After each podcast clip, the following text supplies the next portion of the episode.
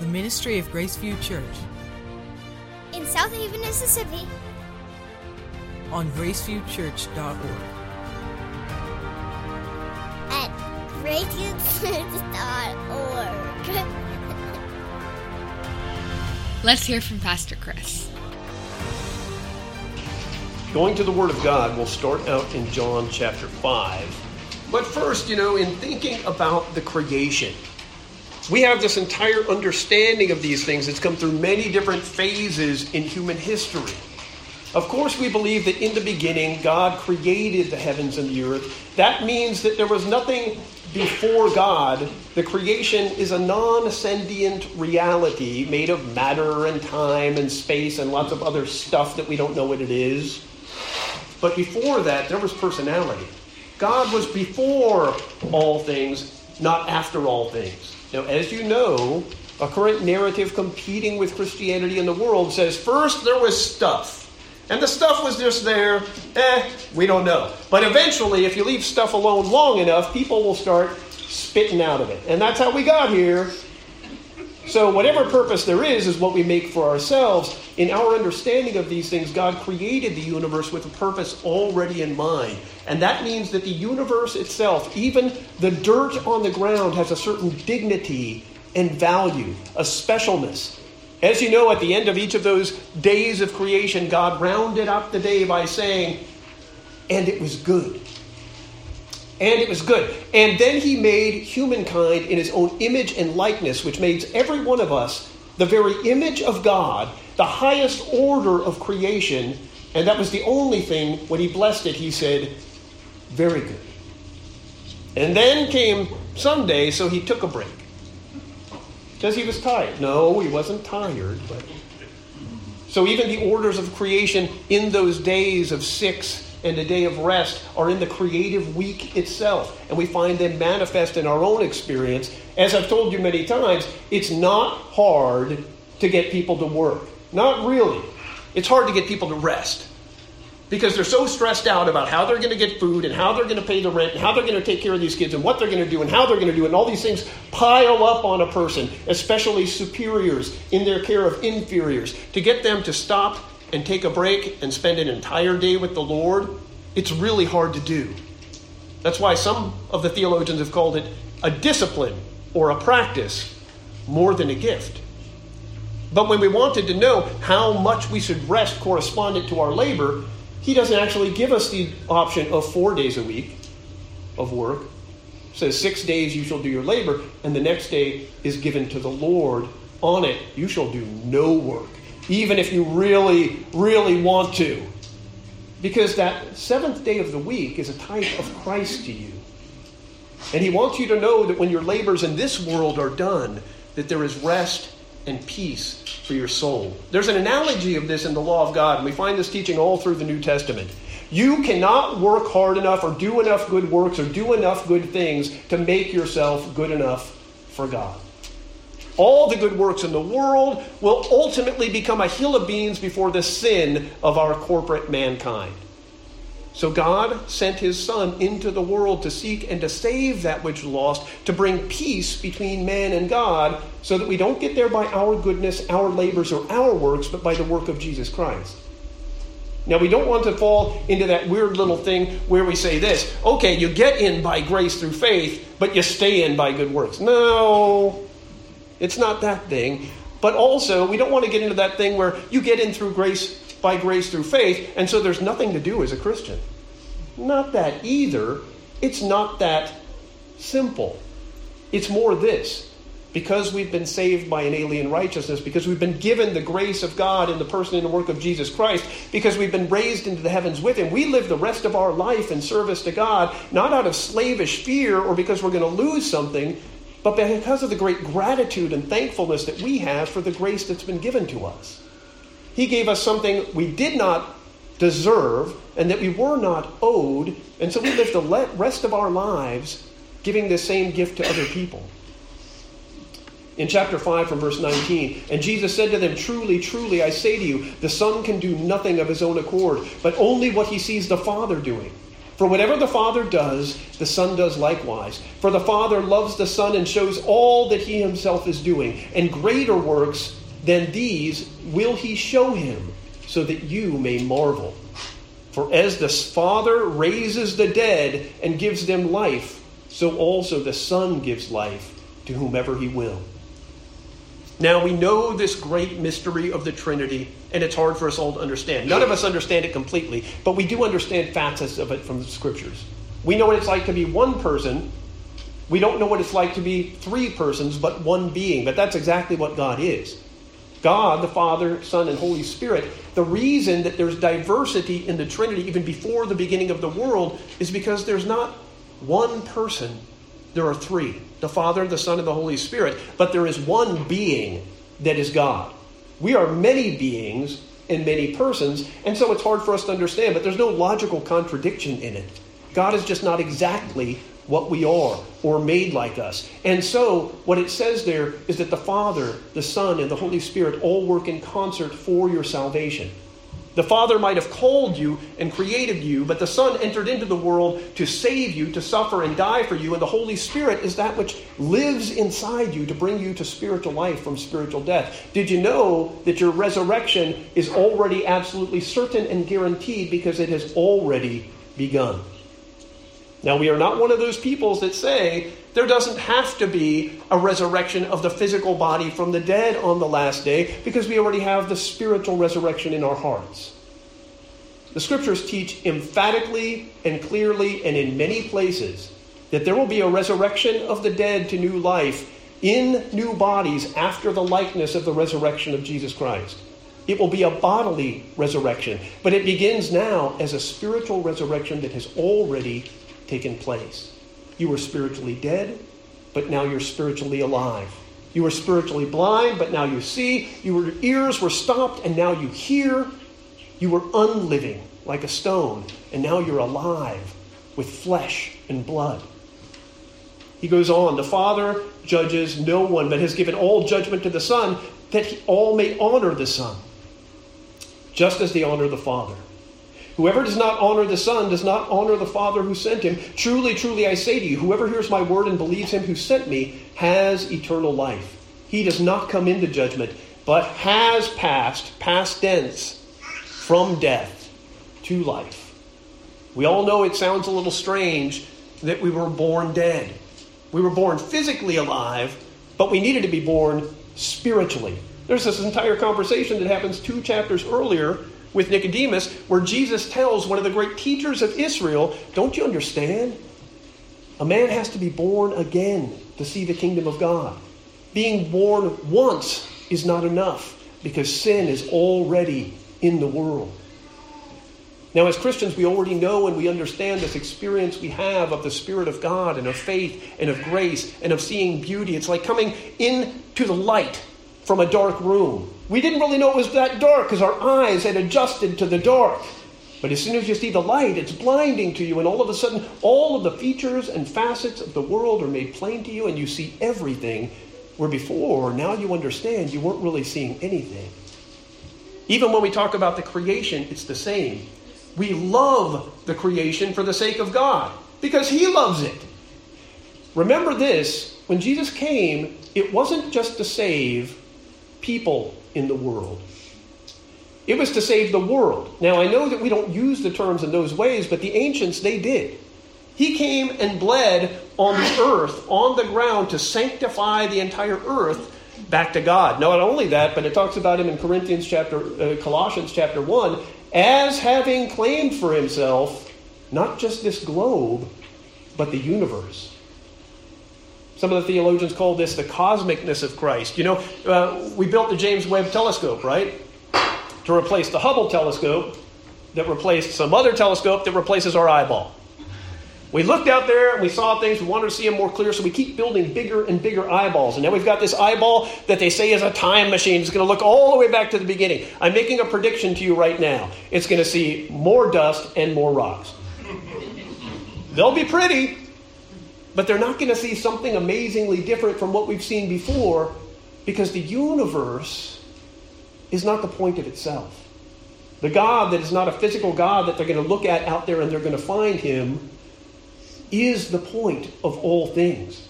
And he made this little obscure location of the universe special in that this is the place that he chose to manifest his person and being and create those in his image and likeness and enter into his creation. It's kind of like Jerusalem, right? If you go through the Bible, what seems to be the most important city to God in the whole Bible? Jerusalem. Was it ever the most important city in the world? You go through successive generations and civilizations, and Egypt comes and goes, and Rome comes and goes. The Assyrians, the Amalekites, they all come and go. Now we just look where they used to be, and all we find is dust. But Jerusalem continues.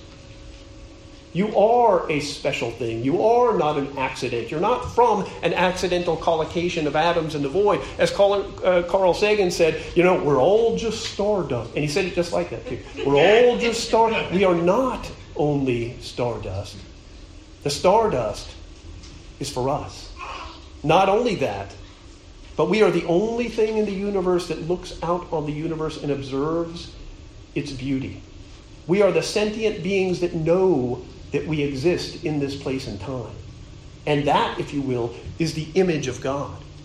Now, some of you have asked me, you know, by that, by that rank that we have in the orders of creation, even above the stars themselves that do not know that they exist, does that mean that angels are also in the image of God? Well, in some ways they are. It doesn't deny that in the Bible. We are the created image of God, but there are other things that also think and also observe and also have conscience and also make moral decisions. But Jesus Christ entered into the world to seek and to save this thing that we are. And that gives us a very great honor. From verse 25 Truly, truly, I say to you, an hour is coming and is now here when the dead will hear the voice of the Son of God, and those who hear will live. For as the Father has life in himself, so also he has granted the Son to have life in himself. So none of us have life in ourselves. We receive life from the Father and the Son, but He has the power of life in and of Himself. He has eternal, unchanging, self existent being. Everything you see around you, everything that you experience was caused by something. Even this building was caused by the people that built it. And the materials came from the trees. And the trees grew up from the earth and they absorbed the sun and they sucked in the rain and they became this building. But if you trace them back far enough, eventually you're going to get back to, I don't know what came before this, right? Me and the kids, you know, we watch all these astronomers on YouTube and they try to explain the world and they always get back to that beginning and they're like, eh? I don't know. They say, well, we looked at the edge of the universe and that's as far as we can see. Everything seems to be expanding and some things seem to be moving faster than the speed of light, and yet at the same time, what's beyond that? Well, we don't know. What caused all this? We don't know. Why is there something here instead of nothing? We don't know. But we all know that there has to be something that has the power of being in and of itself, because if there weren't, there would be nothing now, right? Nothing just comes from nothing, nothing ever could. Luann got that immediately. But some, oh, I'm just kidding. So here he says, verse 28 Do not marvel at this, for the hour is coming when all who are in their tombs will hear his voice and come out. Those who have done good to the resurrection of life, and those who have done evil to the resurrection of judgment. Let's go to the next page. Now, I know this is a hard teaching, but I can only give you real teaching. I don't think looking around, I don't think there's anyone in this church I haven't offended yet. I've been here four years. I'm working as fast as I can. But what I want to make sure that is that it's the offense of Scripture and not the offense of Chris, because we've got both around. If it's the offense of Scripture, take it in and let it be good for your soul. That you have seen something in the Word of God that twists you or torques you or wounds you so that it might rebuild you and strengthen you. If God has spoken, let every man be a liar. Here, it's talking about the salvation that comes in the work, person and work of Jesus Christ. Now, when I first came here, one of the things we did was go on, we went through the scope of evangelism and what a church is meant to do. The church is the evangelist. Jesus left people as his ambassadors on earth.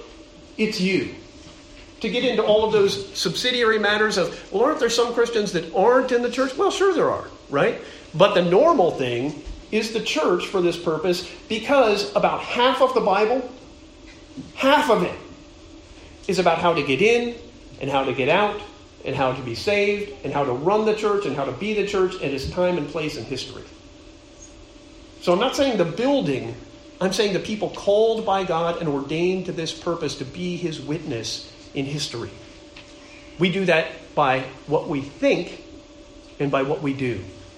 The way it's talked about in the Old Confessions, by faith and practice. By believing a true gospel of the resurrection from the dead, but also that we love one another that we love one another well, and that we love even those that hate us, and that we take care of the poor, and we feed the destitute, and we put shoes on the feet of orphans, that we show the love of Christ through the things that we do in and through the world. Now, I know that you know that you, as an individual Christian, are called to do those things, but the organization that Jesus ordained for the corporate care of the world is his church. It's his church in history. Uh, hundred years from now, how many of you are still going to be here? You know, it's all going up, right? When I was a kid, there weren't many hundred year olds around. Now there's tons of them, right? We have better medications. We're all living longer. Our kids today might live to be 110, 120, 130 years old just because they can take care of it. And medical advances are only getting stronger and stronger. But all the rest of us that already have a driver's license, in a 100 years, hopefully they have a picture of us in the hallway, right? At the same time, the church will continue through history. We will become a part of something when we leave our bodies behind in this world. We will close our eyes to this world and we will open them in the spiritual realm of God, which is located in heaven.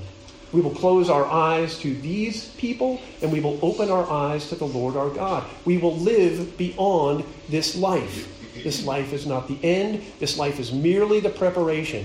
If anything, this life is not even the plant or the flower, it's only the seed. We go through this life as a preparation for the next, which is only more wonderful and more glorious. Here Jesus says in chapter 6, verse 32 Jesus then said to them, Truly, truly, I say to you that Moses it was not Moses who gave you bread from heaven, but my Father gives you the true bread from heaven. For the bread of God is he who comes down from heaven to give life to the world. They said to him, Sir, give us this bread always. You have to remember in the context here, he had fed the 5,000, and now they came back to him. And it says earlier, they only came for the bread, really. That happens at church a lot. If we have a potluck, we'd have twice as many people. Uh, sometimes people are just hungry. In that day, you have to remember, they were under the white hot heat of the persecution of the Romans. They were commonly hungry. They came for the bread, they stayed for the sermon. Uh, Jesus said to them, I am the bread of life. So he's fed their bodies. He didn't neglect he didn't preach the gospel to a starving people. He fed their bodies, but now he wants to give them a deeper spiritual insight if they're able to receive it. In other words, now are you able to go beyond your stomach and get all the way to your heart? I am the bread of life. Whoever comes to me shall never hunger, and whoever believes in me shall never thirst. But I said to you that you have not seen me, and you have seen me, and yet you do not believe. All that the Father gives to me, they will come to me.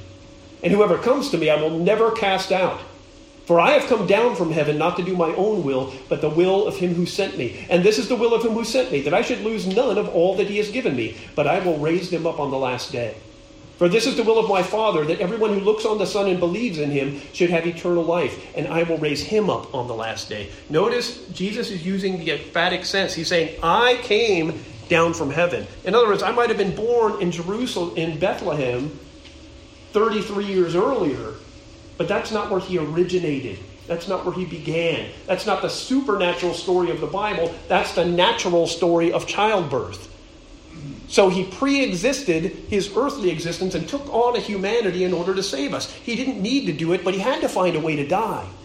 It's impossible that God died because he has the power of an imperishable life. But he did take on a humanity and sanctified it, and in so doing, took our low humanity and raised it up to be seated with him in the heavens. In other words, what Christ has done did not bring us back to the place of Adam before the fall. It brought us up to a higher, more august place than we ever could have arrived at in and of ourselves under our own power or through our own being. So the Jews grumbled about him because he said, I'm the bread that came out from heaven. They said, Is this not Jesus, the son of Joseph, whose father and mother we know? Their argument is the same argument that people have now when they hear that Jesus is the eternal Son of God. It's exactly the same argument. Look, we know he was a man. We've got his genealogy. There's books written about him. Isn't he just a guy? How does he now say, I've come down from heaven? Jesus answered them, Do not grumble among yourselves. No one can come to me unless the Father who sent me draws him. But I will raise him up on the last day. It's written in the prophets, and they will all be taught by God. Everyone who has heard and learned from the Father, they come to me. Not that anyone has seen the Father except for him who is from God. He has seen the Father. He's talking about himself there. Truly, truly, I say to you, whoever believes in me has eternal life. I am the bread of life. When we get to this bread that we're about to eat here, what he's talking about is if you're not fed by him, you're not fed at all. What's one of the primary facts of living existence? You know, they debate whether or not the virus is like a living thing or is like a little machine. I don't know. I don't get into those conversations. But here's the thing if it's alive, it eats. That's a rule, right? You guys that are hunters, you go out there, sometimes you eat the bear, sometimes the bear eats you, right? But somebody's feeding. If you're alive, you're hungry. If you're alive, you need to be fed. If you're alive, you need to eat. Now, you should be hungry for this meal because this is the one that He ordained to feed you. Now, I know we come from, if you go around this room, we have people from every possible theological background, including other religions, right? But there's this commonness that we were all created in the image and likeness of God.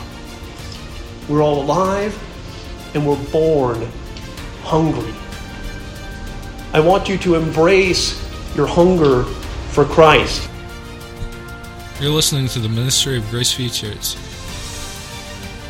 You've been listening to Pastor Chris at Graceview Church in Southaven, Mississippi.